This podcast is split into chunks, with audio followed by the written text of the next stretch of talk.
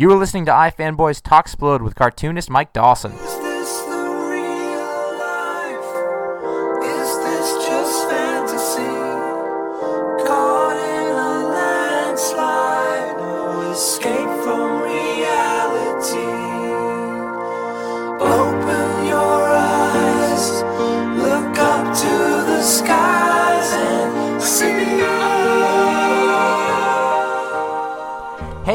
Listening to iFanboys Talksplode, the interview show from iFanboy.com. I am Josh Flanagan. Today we're going to talk with Mike Dawson, cartoonist and creator of Freddie and Me, Jack and Max, Gabagool, and Ace Face, the mod with the metal arms, and also host of the Ink Panthers podcast with Alex Robinson. Hey, I am here with comic creator Mike Dawson. How are you doing today? Doing very well, thank you. Very good. Um, Mike, you you were first known to us uh, at at iFanboy when uh, Freddie and me got made uh, Book of the Month uh, sometime last year, Yeah. and I had heard rumblings about it, and, and I thought it's an interesting book, and then never got around to picking it up for a long time, which is I imagine the bane of indie comics creators. No, I understand. It's 300 pages. I, I don't expect people to immediately go out and uh, pick it up and devour it. If they, uh, when they become aware of it, eventually they'll come to it. Now, uh, I guess can why don't you describe what the book is? I mean, is would you call it a memoir? Yes, a graphic memoir. Um, it was published in the summer of 2008 by Bloomsbury. It's called Freddie and Me, a coming of age bohemian rhapsody. And it is a graphic memoir about my lifelong childhood obsession with Freddie Mercury and Queen.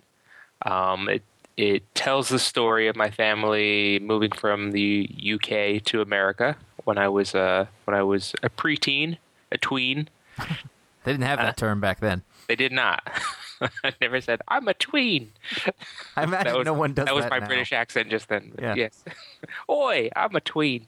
Uh, no, I, I bet they probably don't actually do that. I don't know. I don't know if 11 year olds say that. I don't. I, I'm terrified of eleven year olds. I couldn't tell you. 11 year olds are all right. It's the 16 year olds. Ugh, I can't even tell the difference. Lindsay, I, my wife saw a group of, of, of like kids down the road. She's like, "Ooh," and I was like, "I think they're just kids." Oh, they look tough. And I was like, "I think it's just what kids look like now." I don't You know. didn't keep your eyes on the pavement as you walk past. You didn't keep your. Don't make eye contact. They're like chimpanzees. Yeah, it's terrible. Um, so uh, I guess when I mean, when did you decide? Was that a good enough description of the book? That was We're gonna get. We're gonna go further. Okay. Let's Uh, go for it. Let's dive Um, deep. I guess when did you decide that this was like a, a story that you wanted to tell? Did you always mean it to be this long, or was it was it like a, you just sort of started working on it, or? Okay, so um, I had been making comics prior to Freddie and Me, although Freddie and Me was, I guess, is obviously my most high-profile comic to date. Um, before then, I was uh, writing uh, humor comics with a with a friend of mine, the humorist Chris Radtke. Um, we'd been writing uh, a series called Gabagool, um, which is a comedy comic um, that was fiction.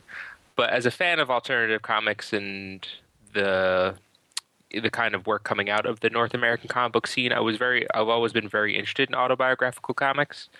Um, and so I decided to take a break from working on Gabagool and do what I thought would be a fairly short um, autobiographical story. I thought it would be a funny. I think it's a funny thing to write about because it sort of is not a remarkable thing about me that I like this band, mm-hmm. and it was sort of me sort of making a little bit of a joke about a topic that comes up a lot in in alternative comics is that people complain that people don't have interesting enough lives to write about. Mm-hmm.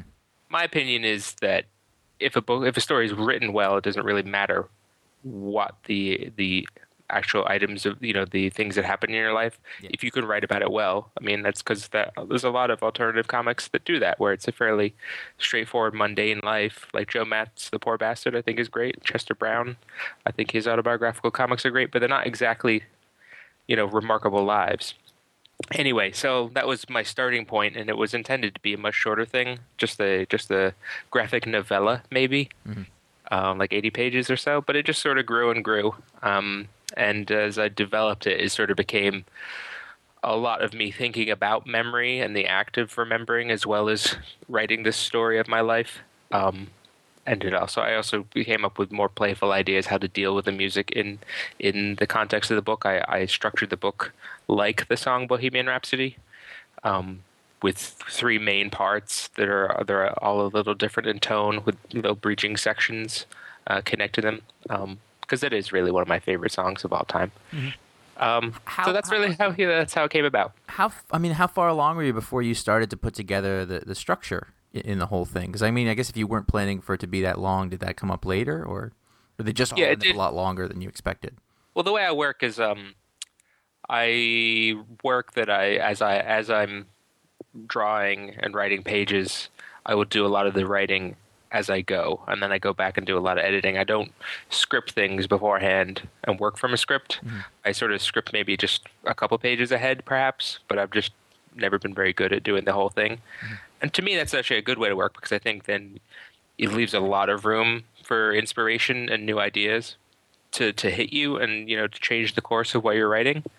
Um, and I think it's actually in comics, part of the writing of a comic is many many hours spent working on just the drawing. And when you're doing that, you're so sort of absorbed into what you're doing mentally that I think it's a really great place for new ideas to occur to you.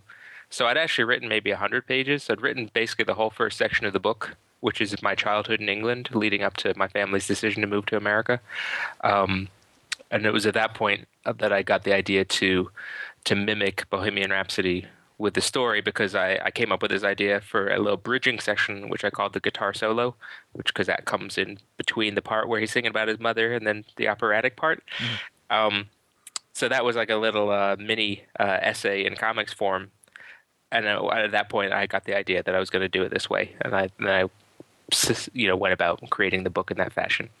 Now you were doing this basically on your own. I mean, uh, had you been had you been self-publishing the comics before that? You were you were self-publishing Gabagool, or there, was it being published by somebody? Yeah, with the exception of a couple anthology credits, I'd never been published before. I'd uh, self-published six issues of Gabagool. Well, three of them were mini comics, and then then Chris and I uh, upgraded to uh, Quebecor floppies um, the, the the second three issues of the series. But yeah, I'd been self-publishing, and I didn't really know if I was going to have the self-published Freddie and me or not for a very long time. So, I mean, how did you go from that to? I mean, you got published by Bloomsbury. It was a it's a quote unquote real publisher. I think that um, a lot of uh, re, quote unquote real publishers, I think, were getting into and are still getting into the graphic novel game because for a couple years there, in 2006, 2007, it was a really fast growing segment of publishing. Um, where other parts, I seemed like other areas were having a little bit of trouble. Graphic novels were growing. Um, so I was one of the first graphic novels that Bloomsbury put out, and uh, I, I think I have a brand new one out right now uh, called Logicomix. Um, so I benefited, uh, definitely benefited, sort of uh, timing wise, by the market's uh, new interest in sort of books of this size and length and this type of subject matter. Um, I think that you know I sort of was finishing the book up at kind of the right time because when I started, that wasn't happening. Um, what was I saying? I actually So how'd you? I mean, how'd they get it? How'd you, how'd you go from guy who's self-publishing comics to to getting it in front of somebody to make the right decisions that they wanted to publish it? Um, I was able to get interest from French publishers, and I got uh, I got um, an agreement with a French publisher, which then I think got me enough sort of uh, momentum behind me that I was able to then get in touch with an agent in the U.S. Um, who was he saw a home for it in the uh, UK uh, publishing market as well, um, because because my book is about America and England. It sort of was quite appealing to uh, I think an English market as well. Uh, so he took interest in it, and then he was able to organize the other publishing deals that, uh, that I had for the book, um, which was a couple of different countries, as well as coming out in the UK through a separate publisher than in the United States. That's uh, Jonathan Cape, which is a it came out hardcover. So were you just? Uh, I mean, were you sending out submissions to uh, different publishers, and and like were you sending them all over the world? Uh, no. Um, the French publishers got in touch with me um, because I had posted pages of the book on my website and then a comics blog linked to it, a very well known comics blog. Um, so it was seen by a publisher in France who contacted me because I, th- I think it, you know just on the basis that it had that it was about Queen was very appealing to uh, Europeans because they really like Queen over in France. Are they still huge there? They are. They're massive. They're massive. There's, there's one of these things. There's never quite as big in the United States. Um, so they contacted me, and that was very exciting. Um, then it was actually then soon after that is when I got started working with the agent, and then the agent has handled uh, getting international deals. Look at look at you. Well, that doesn't mean that the next book is gonna No, no, it, it, same it's, situation. It's, it's that same thing where everybody in comics comes across their, uh, you know, their story and how they got published in like a completely different way. yeah, I swear I never hear the same story, you know, twice. I've certainly never heard your version of it where you come through a French publisher first. That's wait. it was very exciting. I thought it was going to get published in French before it ever got published in English. Did you? I was, I was happy did you just enough. pick up the phone one day? It was like, "Bonjour, bonjour, wh- what?" Exactly, and I, I don't even know what happened, but I had agreed to a publishing deal. I didn't find out for like a week later. Wait a minute, thirteen francs. This isn't worth anything. Terrible deal.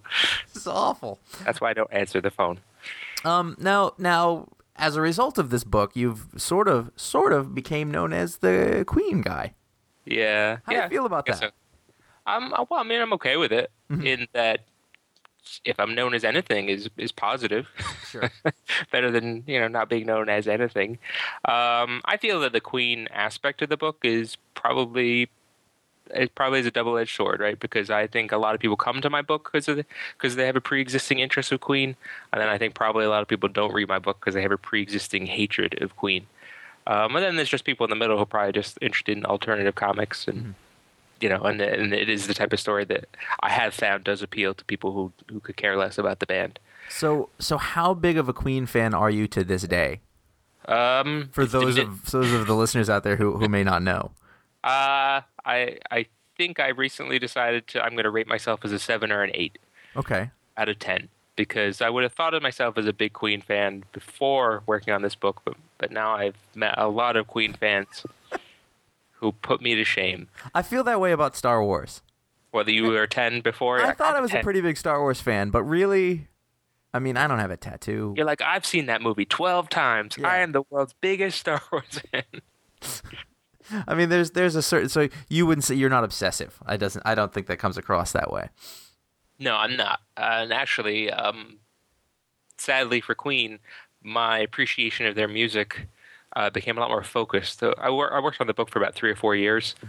Um, when I started, I was just a blanket Queen fan. Just, oh, I love Queen.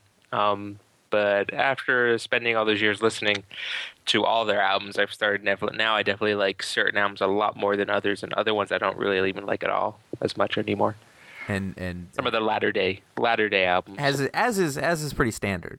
yeah. mean, the last few Who albums. You see, what, anyway. now, let me ask you. I guess something else. When you're doing an autobio comic like that, and you you were fairly expansive, um, how does it? Was it? Were you thinking about the- how you were putting a version of yourself out, and and like you know, I guess laying yourself out there a little bit? Does that did that come relatively naturally, or was it it's something you were thinking about a lot as you were doing it? Um, it came relatively naturally. I mean, when I think about uh, trying to make a story from life experiences, I definitely learned early on that the the way it happens in a television show like The Wonder Years, where he's able to be like, I remember this one thing that happened over the course of one week, and I remember it all clearly. And here's the, you know, here's a clear narrative. It's not like that with your own memories. It's much more, you know, images here and images there, and sort of a, a you know, vague uh, story that you can sort of piece together. But it definitely isn't the kind of thing where you're like, I remember specifically every event that happened over the course of those couple of days. Um, do you get what I'm saying? Yeah, yeah. Um, so I found that it really was like it was the experience was in the beginning just sort of trying to compose some of those snapshots, and then the narrative grew out of that because uh, and none of it is made up. It's all the way that I remember things, even to um, an extreme where certain things couldn't have happened the way I remembered it, but since I remembered it that way, that's how I wrote it. Um, with things uh, like when I well Did you do? I mean, did you do like research about? Like, did you check on a story? Did you? Yeah, well, this is the the one the one glaring example is that my memory of Freddie Mercury announcing he had AIDS happened on a school day, and I went to school and I was upset all day, and then the next day, uh, he died, and I was really upset. But when I looked at the calendar, um, he announced it on a Sunday, and so I would have gone on the Monday when he died. But for some reason, I have these memories of the day before, even though it definitely didn't happen at school. I remember being at school, so it's just you know it's not reliable. Sure. Memory is not, you know. And plus, the people who appeared in the book have you know pointed out many many times all the minor details they think I got wrong. Um, But that's not really the point, I, I suppose. well, that's what my opinion is. Yeah. So screw them. exactly. Um, should be I- I- thankful to be in the book, Alex Robinson. Let's not bring this all out again. Um, I, I guess the I guess the one last thing that I wanted to sort of touch on in the book is that you know you're drawing yourself over and over in this book, and so you had to come up with a visual representation of yourself. Yeah. And what you you have a, a giant round head. And, and big teeth and a really like you're very exaggerated. Like I know what you look like. You look kind of like this, but this is not what I would call a flattering uh, depiction of yourself. No, actually, it hurts my feelings when people go, "Oh, you really captured yourself in the book." that protruding brow and gigantic teeth. I mean, did that come from like? Is that how you'd always sort of drawn, I guess, a, a caricature of yourself, or you know? Um, I developed it in the story. My early pages, I didn't look like that, but then I came up with this thing that I thought was funny and uh, and I thought was an appealing caric- caricature. Um, and I do think it actually does look like me. Just maybe not. I'm not quite as grotesque as that. Um, and there's also a, a funny thing that emerged from it. This wasn't conscious. Was that uh, people like my wife, my mother, my sister, all the girls in my life uh, were not pleased with the way they were represented. But uh, I feel that nobody can complain because I clearly look the worst of everybody. it's stra- it's strategic in that way. it is because uh, Eliza, my wife, does not like how I drew her, but you know she doesn't look like this, you know, grotesque mongoloid thing that I drew myself. It's it's better that way. I mean, anyway, I mean, my I always I also just think it's funny. I mean, the I mean, I hope that the book is funny. I think it's kind of a blend Yeah. of, uh, of of humor and sincerity. But you know, it really was supposed to be. You know, I definitely have a humorous side to it. The whole point of it is supposed to be a little bit funny. No, it is, and it's and it's in that way that uh, I mean, you're you're sort of making fun of of yourself as a kid. Yeah. As a kid, you, you kind of overdo everything just a little bit, and it's it's a it's a neat. Uh, I don't need to sit here and compliment you, but it's Yeah, a I mean, neat. what uh, else? What else is good about it? it's, What a, else? it's a neat framework for, for what that is, and I mean, Yeah. in that way, it's not really just here's me obsessed with Queen. It's it's really like one of those. Everybody's got their adolescent story, and that that whole thing and growing up. yeah. Um, I thought that's what I related to. Well, I found that people can just relate to that feeling about obsessing with pop culture as well. Like how you would feel if you wrote a book about Star Wars, which I wouldn't do. Um, because then you would discover that you are not the biggest Star Wars. I'm probably like a, a three. Like, oh, really? You're downgrading yourself that much? I am. I might be. I don't. I don't want to know. Basically, is is my point. Well, the one would be like the person in high school I know who'd only ever seen Spaceballs and had never seen Star Wars. That's where they but they do rate still because they kind of get the cultural. Because they're familiar with, like, when they actually sat down to watch Star Wars, they're like, oh, that's like that part in Spaceballs. those are those are horrible people. um, well, let's go backwards. You you'd mentioned Gabagool, which I guess was sort of the, the first thing that um was was it the first project that you sort of worked regularly on, put issues out, things like that. Yes, that was when I first uh, was throwing myself fully into, uh, you know, the independent comics scene, such as it is in the United States. It's actually pretty big. You know, there's a lot of conventions across the country. There's a, a fairly large community. Um, and I was working on this comic with, uh, as I said, with the humorist Chris Radtke, and uh, we we did that for six issues, and it was uh, it was fairly well received, and it was uh, it was actually a really great experience. Um, I recently posted all all six issues on my website, so uh, since they're not published by anybody, people can check them out there. The whole thing's there, though it, some of it is NSFW. I must warn.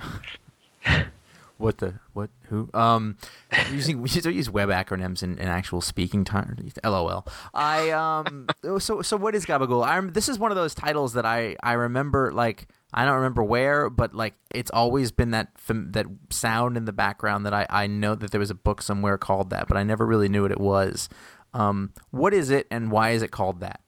Uh, Gabagool is about um, Christopher Vigliotti is the uh, is the protagonist, and he lives in the Bronx.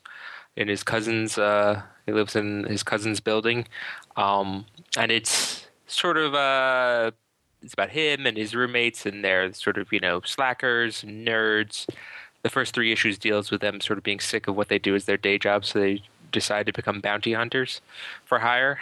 Um, so the, the couple issues are dealing with them and the jobs that they get, and uh, the three, the last three issues deal with them going on vacation um, in Jamaica. But the whole Gabagool thing is about you know they're Italian American.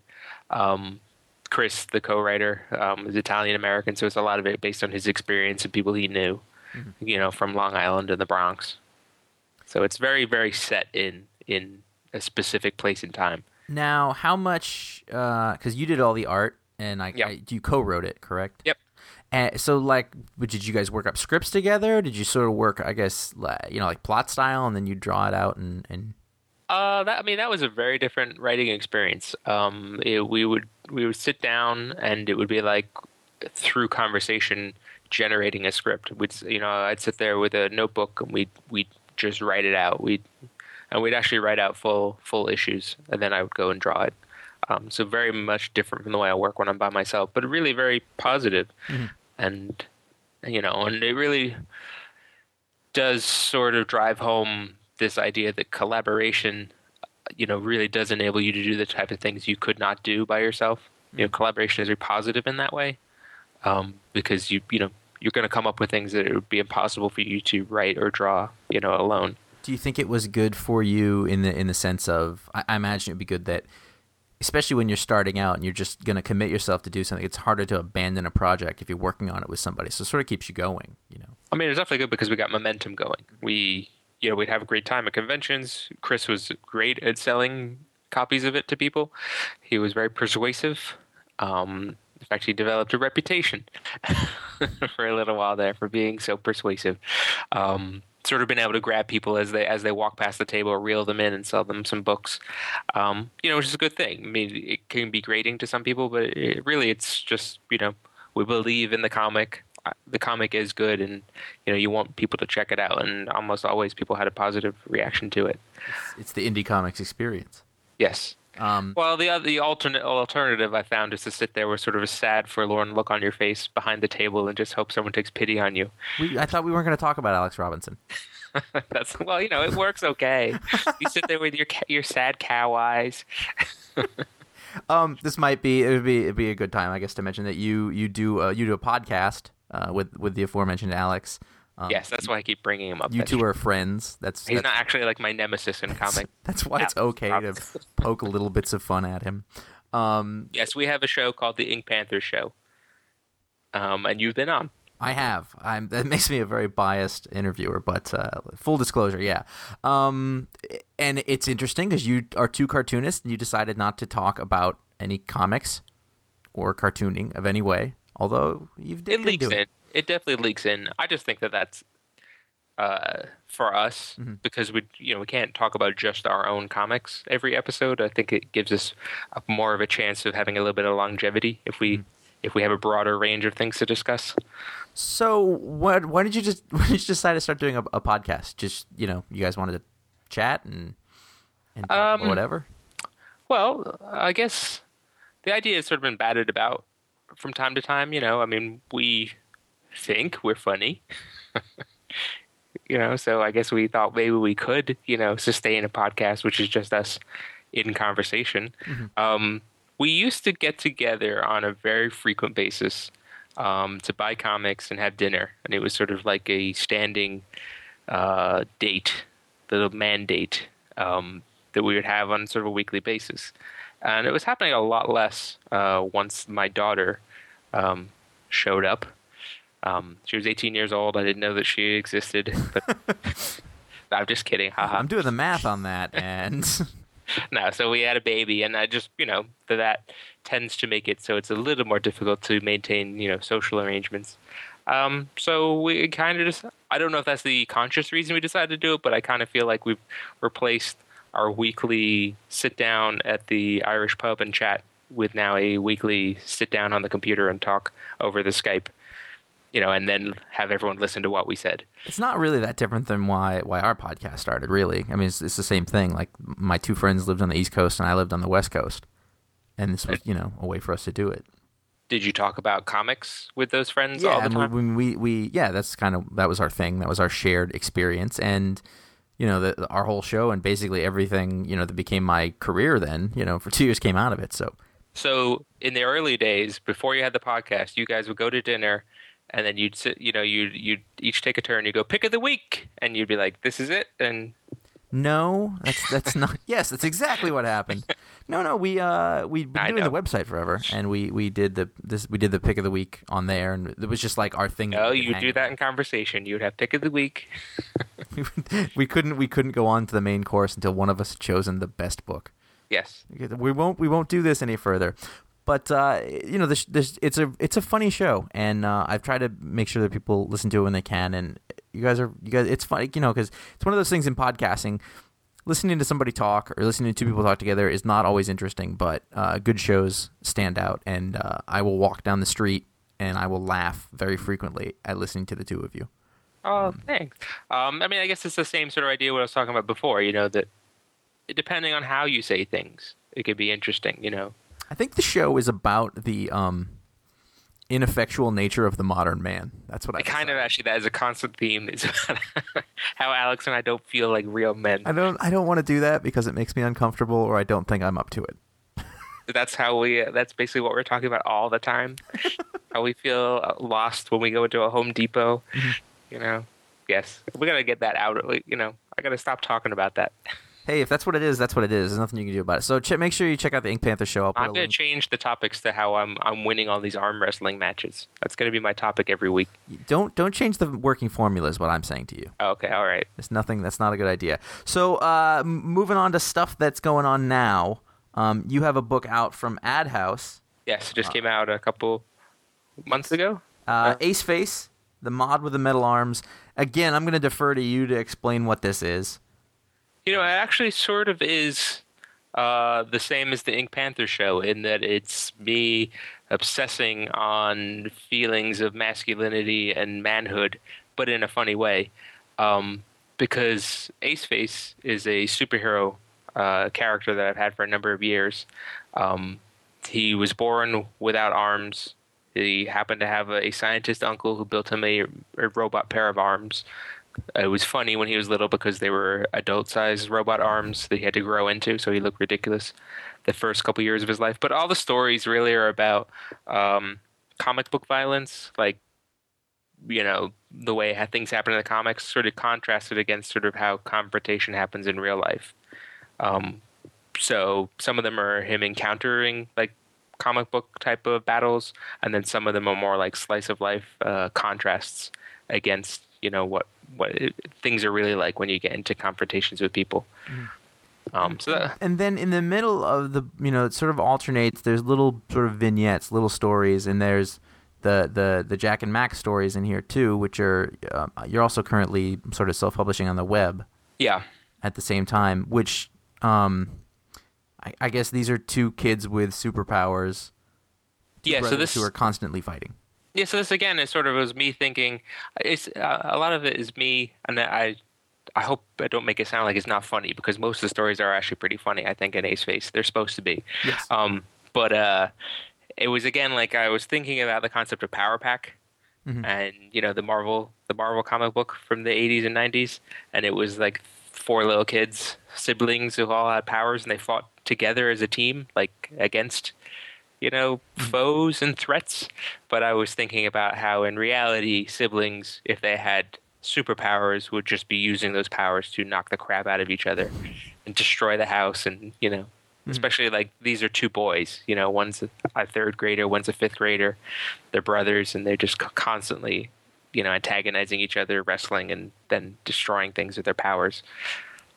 Um, were you were you doing these stories i mean were you just posting these on your website and then put them together in a book because it's sort of it's sort of a little anthology. I mean i, I know they're all sort of loosely connected but there's you know there's stuff in here about there's the ace face stories then there's the jack and max stories there's a story about your your loud neighbors Yeah. um, which i've heard about on the podcast no, those are fic- that's a fictional story. sure about Ace Face's son, who lives in Park Slope and has loud neighbors.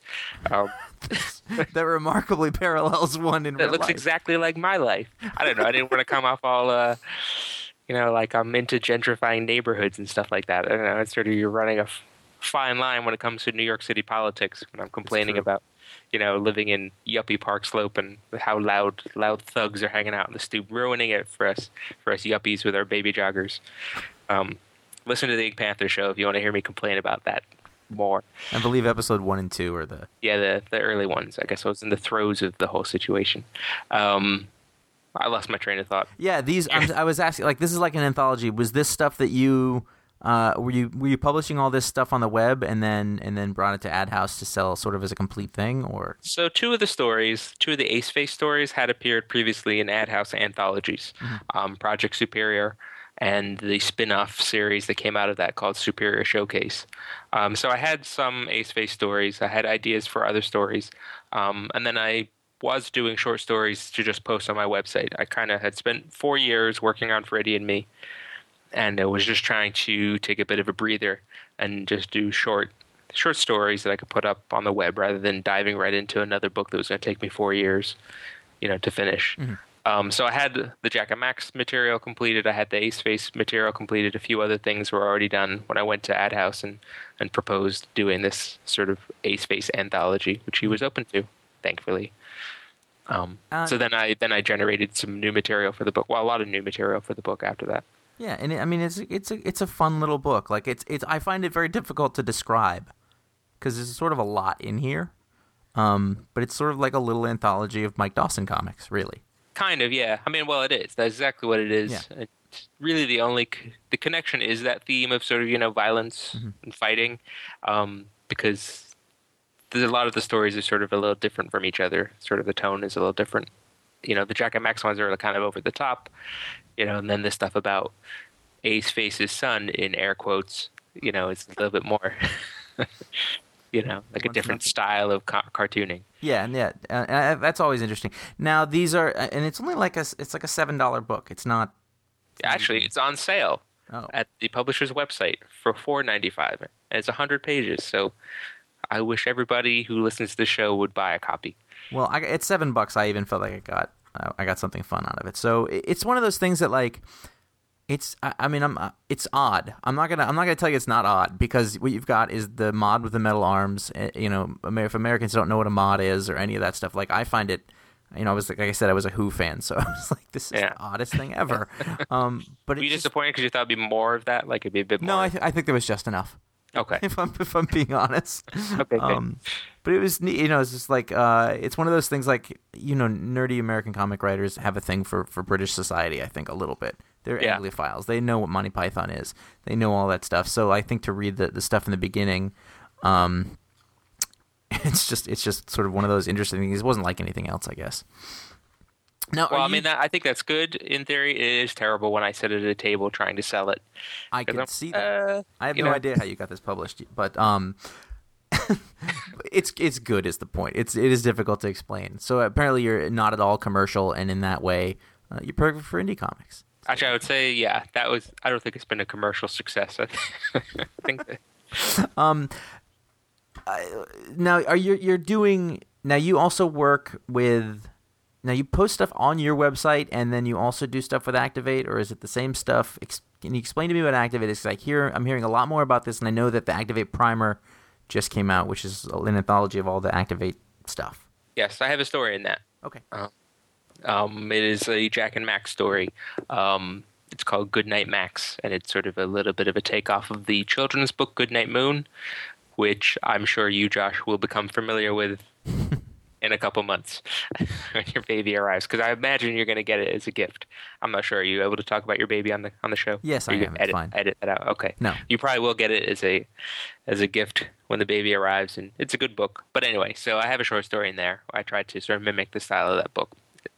Uh. Um, so what is Act-I-Vate? Act-I-Vate is a web comics, and they insist on doing on writing comics with an X. So, for their sake, imagine that I'm saying it with an X right now because it's a web comics collective. Um, it's a, mostly um, a group of uh, New York, Brooklyn-based cartoonists. They post a number of ongoing serialized strips. Number of different strips get posted every day.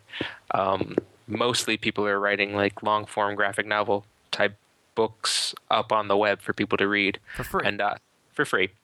And I had been writing a story called Jack and Max Escape from the End of Time. I took the characters from those two short stories that are in the Ace Face collection and was working on a, and I'm still working on a long form story with them. Mm-hmm. And yep, now, now I guess it's it's interesting because you know in a way independent comics have have come around where before you you know you had to be at, at all the different shows and there are hundreds of them now it seems like and you're self-publishing and doing stuff but now you know you guys are putting up all of your stuff on the web for free yeah. what do you i mean what do you think about that as, a- as a method of getting your work out there Does, do you worry that that maybe it, it's cannibalizing any sales you could have gotten or do you think it's i mean i assume you've decided it's better in the long run to I think from my perspective, and I bet that a lot of web cartoonists probably sort of share this perspective. Prior to posting stuff on the web, a lot of us would have been self-publishing our c- comics at Kinko's, mm-hmm. and that normally meant that you paid money. You know, you try to recoup some of it at shows, and you would, but usually self-publishing is sort of a, a you know a it it doesn't put you in the black; it keeps you in the red. Mm-hmm. So really, you're actually breaking even by putting it up on the web because at least you're not spending any money to, to publish it, and you're meet, reaching a much larger audience. Mm-hmm. Um, and when I go to these shows now, like SPX, and I was at TCAF this last year, um, that's the one in Toronto, which is a fantastic comic book convention. Um, you can really see that the people who are putting web comics out are becoming the new sort of it people of these shows. That they've got really big audiences now, big dedicated audiences, and it's probably you know I'm sure that this is the same percentage of people who put up good stuff and are successful against people who don't make successful webcomics exists the same way it did in self-published comics. Um, because there's probably even more people on the web now than there were than there are uh, self-publishing. But in terms of just being a cost-effective way to reach a large amount of people, it's fantastic. Um, I think there's a big drawback just in that I think that especially arts comics people are kind of bibliophile, tactile type people who want to buy books. Um, so that's good and bad because I know I personally don't love reading webcomics because I like to own comics. Um, I like books. Um, but I guess it works well for the web cartoonist who then publishes a collection of his of his of his web comics because then they have an audience. And like I've seen people who are like you know the rock stars of these shows, and they've self published a you know something that they've had up online for free, and they they sell out within you know within hours. Like uh, have you heard of Kate Beaton? no Um, she's really uh, kind of like the buzz buzzed about cartoonists at a lot of these shows this last year, and I'd never heard of her until I went to Toronto. But now I, I hear about her all the time. She's a really good cartoonist. Um, does an online comic called Hark! Exclamation point a vagrant. Oh, okay But check it out. Yeah, uh, It's funny. It's a historical uh, comic strips. What, Like, that that silence there was not uh, indifference, but the inability to come up with a joke after hearing "Hark a Vagrant." like, I just- This there was like there's something there, but my, my the gears froze and I didn't have anything, and I ended up sounding uh, silent. like, stupid thing to say on the show. Hark! a vagrant. Why'd I invite this guy on? No. Um. Now, when you're talking about making comics, now you, like you said, you have you have a um you have a, a small daughter, Yep. uh, a, a young daughter, and and you you still have a day job uh some of the time. So I'd, not to break the myth or anything like that, but at the same time, you're still making comics. Yep. Like how. Uh, disciplined do you have to be? Do you have do you have a, a like a, a schedule, a specific you know you have to do a certain amount of stuff every week to make yourself Yeah. feel good, or To make myself how, feel how good. do you stay on task? I guess. Um, this isn't all a vanity exercise. It's not just about making me feel good. Um, I do have a, a minimum number of pages which I try to draw in a week, um, which is two. So it's not like that ambitious. Um, but that's also why Freddie and me took me so long because I had a day job then as well. Um, now it's even rougher, of because I've got the baby and she's getting to be more of a handful every day because now she's walking around and closing doors and getting into things. Um, closing doors on me, shutting me out of rooms. Um, but yeah, I mean, we have daycare, Right. and I do you know, and I uh, so I and I do work at night still, and I'm still able to get work done. So it does take a lot of me being pretty driven. It also means I don't have a great social life. I I don't. I mean, I I mean, I have a lot of people I know in comics, but I don't go out a lot. Like like uh, you know, that's just the fact of it. but that has a lot to do with me having a baby and me just sort of having the urge to get pages drawn um, rather than go out. And I mean, where do you think that? Where does that urge come from? You just like you just want to finish the thing you're doing. You just constantly want to create stuff, or I mean, where do you find that motivation? I guess. Uh, I think because being a professional, quote unquote, alternative style cartoonist is is definitely an uphill battle. Um, I mean, my goal would be to, you know, not to be famous, not to be the most successful one, but just to make a living doing it, like like something where I can, you know, that could be what I do. But that is actually, you know, a massive challenge into itself. And I'm, you know, I've had good things happen, you know, in terms of getting things published and stuff like that. But even now, it's, you know, it's not like it's it's not like something's published, you're done. You're not. You're also not 24. No, I'm not, and And I, I- definitely have a wife who has a uh, standard of living to which she is accustomed. You know, And you and you have nothing to do with it. No. no, I have just. I could live in a box. I don't care. It, it's interesting though. Because do you think? I think I got more driven after I got married. Actually, Sure. when those constraints were put on me. Um, I think that when I was single and actually was living practically in a box, you know, I lived in an apartment in the city where I didn't have a kitchen in my apartment, and, and I was sharing it with somebody. We just had a curtain between our our areas of the of the apartment. You know, so it was like a nest. Like I had a little nest that I would bring girls back to. Um, ladies, I would bring ladies back there. That Right. makes them sound like hookers. having ladies of the night. And I would, don't worry, that curtain's pretty soundproof. Um, uh, so when I got married, and I felt like I was more pressure was put on me to, you know, to be able to support myself, you know, at a day job, you know, that I would take seriously, and you know, do well at, and you know, and to put my family and on that stuff, you know, up there with my comics. Can't leave them ahead of everybody, though I'd love to. Oh, I'd love to put my comics first. Do you think it uh, is it? I hope everyone can tell I'm joking a little bit. Yeah, gonna be I know. you're being a little too dry. he may not sound British, but he's got the dry British wit, and he'll fool you. You're like, my God, he's an asshole. No, no, he's he just- would give up his wife for a comic book. Um, I, I do you think? I mean, as a guy who's sort of on the bubble, you've had professional success with it, but it's difficult. You know, it's difficult to make a full time living with making comics. Do you think it is it a is it a good time for that, or is I mean, is the industry in such a way that You mean like right now? yeah, I think that uh, I think the last year has clearly been rocky. I think that it was a, there was a great sort of uh, expansion in publishing, especially in graphic novels. And as I said, I think I had my book coming out just at the right time to sort of to benefit from that. You know, not to diminish the quality of my book. I think is a good book, but I think uh, you know there was a bigger, there was a wider choice of publishers. You know, to go to you know, there was more opportunity. And this was two years ago, two, three years ago when I actually got the deal because the book didn't come out for like a year or so after. Um, I think it's definitely contracted with the with the publishing industry is is, you know is having a lot of problems. such a short window of of like the graphic novel success boom, like it was, and then all of a sudden the economy collapses and it gets to be like, oh, and Yeah. publishing's hurting already. Well, I think that I think that I mean I don't know this because I don't have publishers explain to me what's going on. My outsider's perspective is that there are still graphic novels that are successful. Um, I think that they may be veering slightly towards the YA, young adult audience type graphic novels. That the literary graphic novel, the adult one, is, is struggling a little.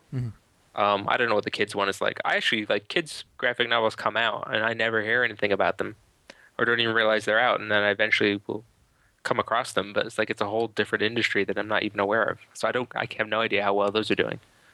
Um, like they'll come out from big publishers, but they don't seem to be like getting into the sort of mainstream comics press.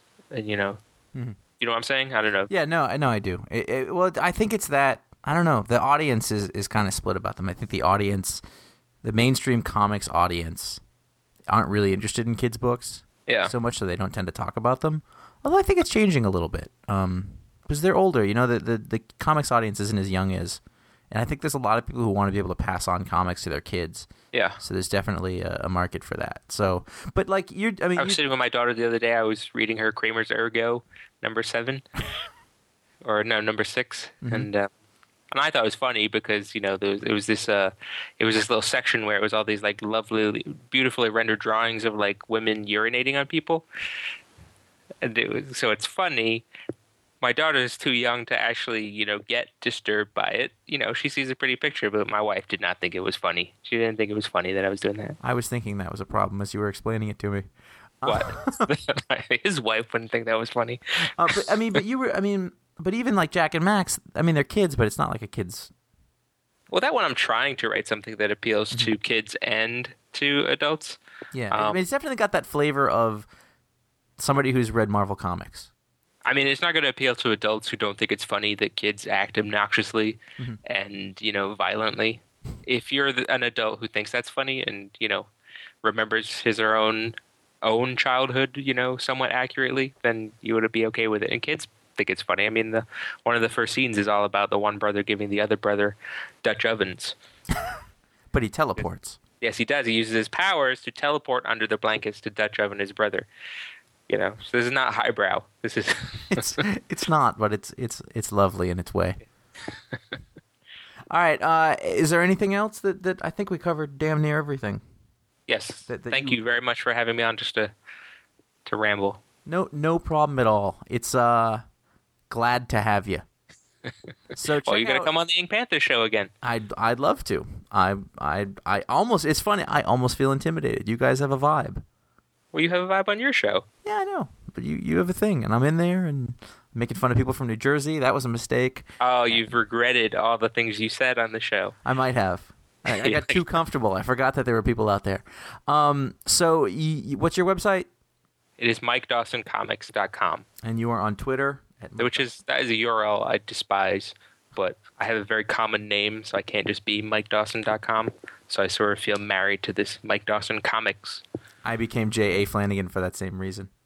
You have a, a common name. There's a well, there's a Josh Flanagan out there, and he's like a programmer, and he got the URL years and years and years ago. You know, I think the Mike Dawson out there with the URL is a programmer as well, because they're the ones who landed those URLs way ahead of the rest of us. We need to find these guys. Jerks, he's wasting it on a nothing site. You know, it's like his professional resume site or something. I do come up first for my name in Google though, Okay, that is good. so I got that going for me. Good. Awesome. All right, well, Congratulations, J.A. Flanagan. thank you very much. I thought it was a nice author name. Like if I ever put out a book, it would look good on like you know next to D A, whoever. Hughley. Yeah, D L D L D.A.. Hughley's book, of course. I would look good next to each other. I, I would have no problem with putting my book next to D L Hughley's book. Yes. That's ridiculous. Both look very like authorly. letters, they? letters are letter for men of letters. It's makes perfect sense. All right, I'll see you later. Thank you, Josh.